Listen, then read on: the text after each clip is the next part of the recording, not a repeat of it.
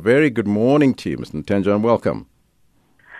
Good morning to you and morning to the listeners. Now, the parties, the 35 parties, served the Commission with a lawyer's letter, giving it until today, this morning, to respond to their demands. But the IEC has since responded by saying that the matter is with uh, their lawyers. Are you happy that they at least uh, that they at least are listening to you and you've been heard? Well, we are happy that there is something to us as UDM. The the IEC is good as admitting to the irregularities. The fact that they are now going for the first time in the history of this democracy, they are still calling for Stats, South Africa, to come and audit the, the irregularities. We are not happy with the sample. We still want to know how big is this sample. We are going to be briefed by Stats SA at 12 o'clock today there are so many irregularities. The UDM is also calling for the audit of uh, your spoiled ballots, which is beyond 200,000. Mm-hmm. And we believe that most of that is the unstamped ballot papers because the IEC now is applying double standards.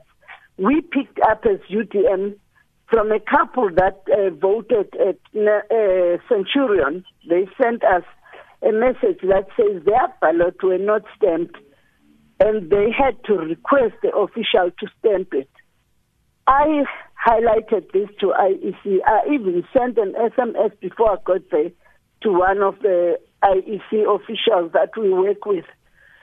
And from there, we, we discussed it in our MPLC. Mm. A resolution was taken that we cannot punish the voters for not stamping the ballots because that is the task of the IEC officials.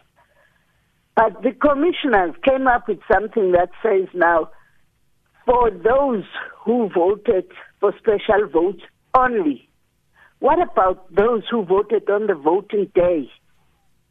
Mm-hmm. How many of this bulk is the incompetence of IEC's officials that's costing the voters.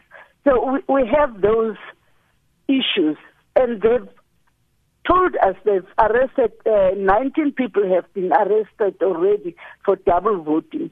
You've heard other parties, they told their people to go and do the same thing. To me, it doesn't change the fact that that is irregular, whether it's the ruling party or the opposition party that's doing it, IEC compromised the, the, the control systems of the elections this year. Mm-hmm. So, is the double voting and the stamp that was supposed to be on the ballot done by the IEC your major problems, or are there other irregularities that you're looking at? Those uh, no, those are the major irregularities. We have since picked up that uh, in some areas, even the deceased are on the voters' roll. We were asked to prove that.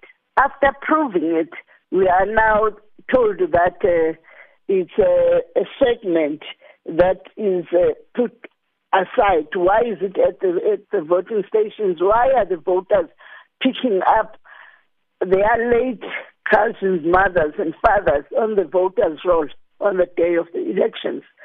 The IEC this time around failed the nation, but they will not admit to it because if somebody saw Glen Mashinini, the former advisor of uh, Jacob Zuma, being the bodyguard of uh, Cyril Ramaphosa on the voting day, taking him to vote, which other leader of the other parties did he escort?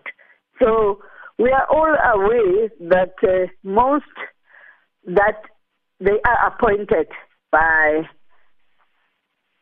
the ruling party into their positions, but most of the staff that's working for IEC also has membership of, of the ruling party. So this rigging is well orchestrated. So you're calling it rigging. So are you then confident that uh, the process that is going to happen now with the statistician general now busy with some of investigating these irregular, irregularities will highlight some of the concerns that you've raised and, and do you still want an independent auditor? I believe that an independent, okay, we know that all the Chapter 9 institutions are the babies of the ANC. So we have no confidence on them. Why Stats South Africa? Why they, they, they are counterpart in another uh, Chapter 9 institution? Why don't get independent people to do it? And let's say now maybe their sample is uh, 10% or 20%. What if they found the irregularities that we claim? First and foremost, we agreed that uh, parties must identify the problematic VDs. We brought a list. We only concentrated in one province. Even in that province, we didn't cover it all. We only took Mthatha and Willowvale and we said, yeah. The next thing when the commissioners come at 7 o'clock yesterday, they're telling us that Stats SA is not really going to focus on what we have given. All the other parties gave the, their own VDs where the problems were, where this voting three, four, ten times occurred. But they said those will be done separately. Mm-hmm. So tell me, what confidence are they instilling on us? Must we be confident that uh, what the, the process that they are doing now will bear good results? Why not take what the parties are bringing on the table and yes. the parties are the ones who are complaining. Yeah, ma'am, are you still then? Are you then still calling for a rerun of the elections? That's what the UDM would prefer.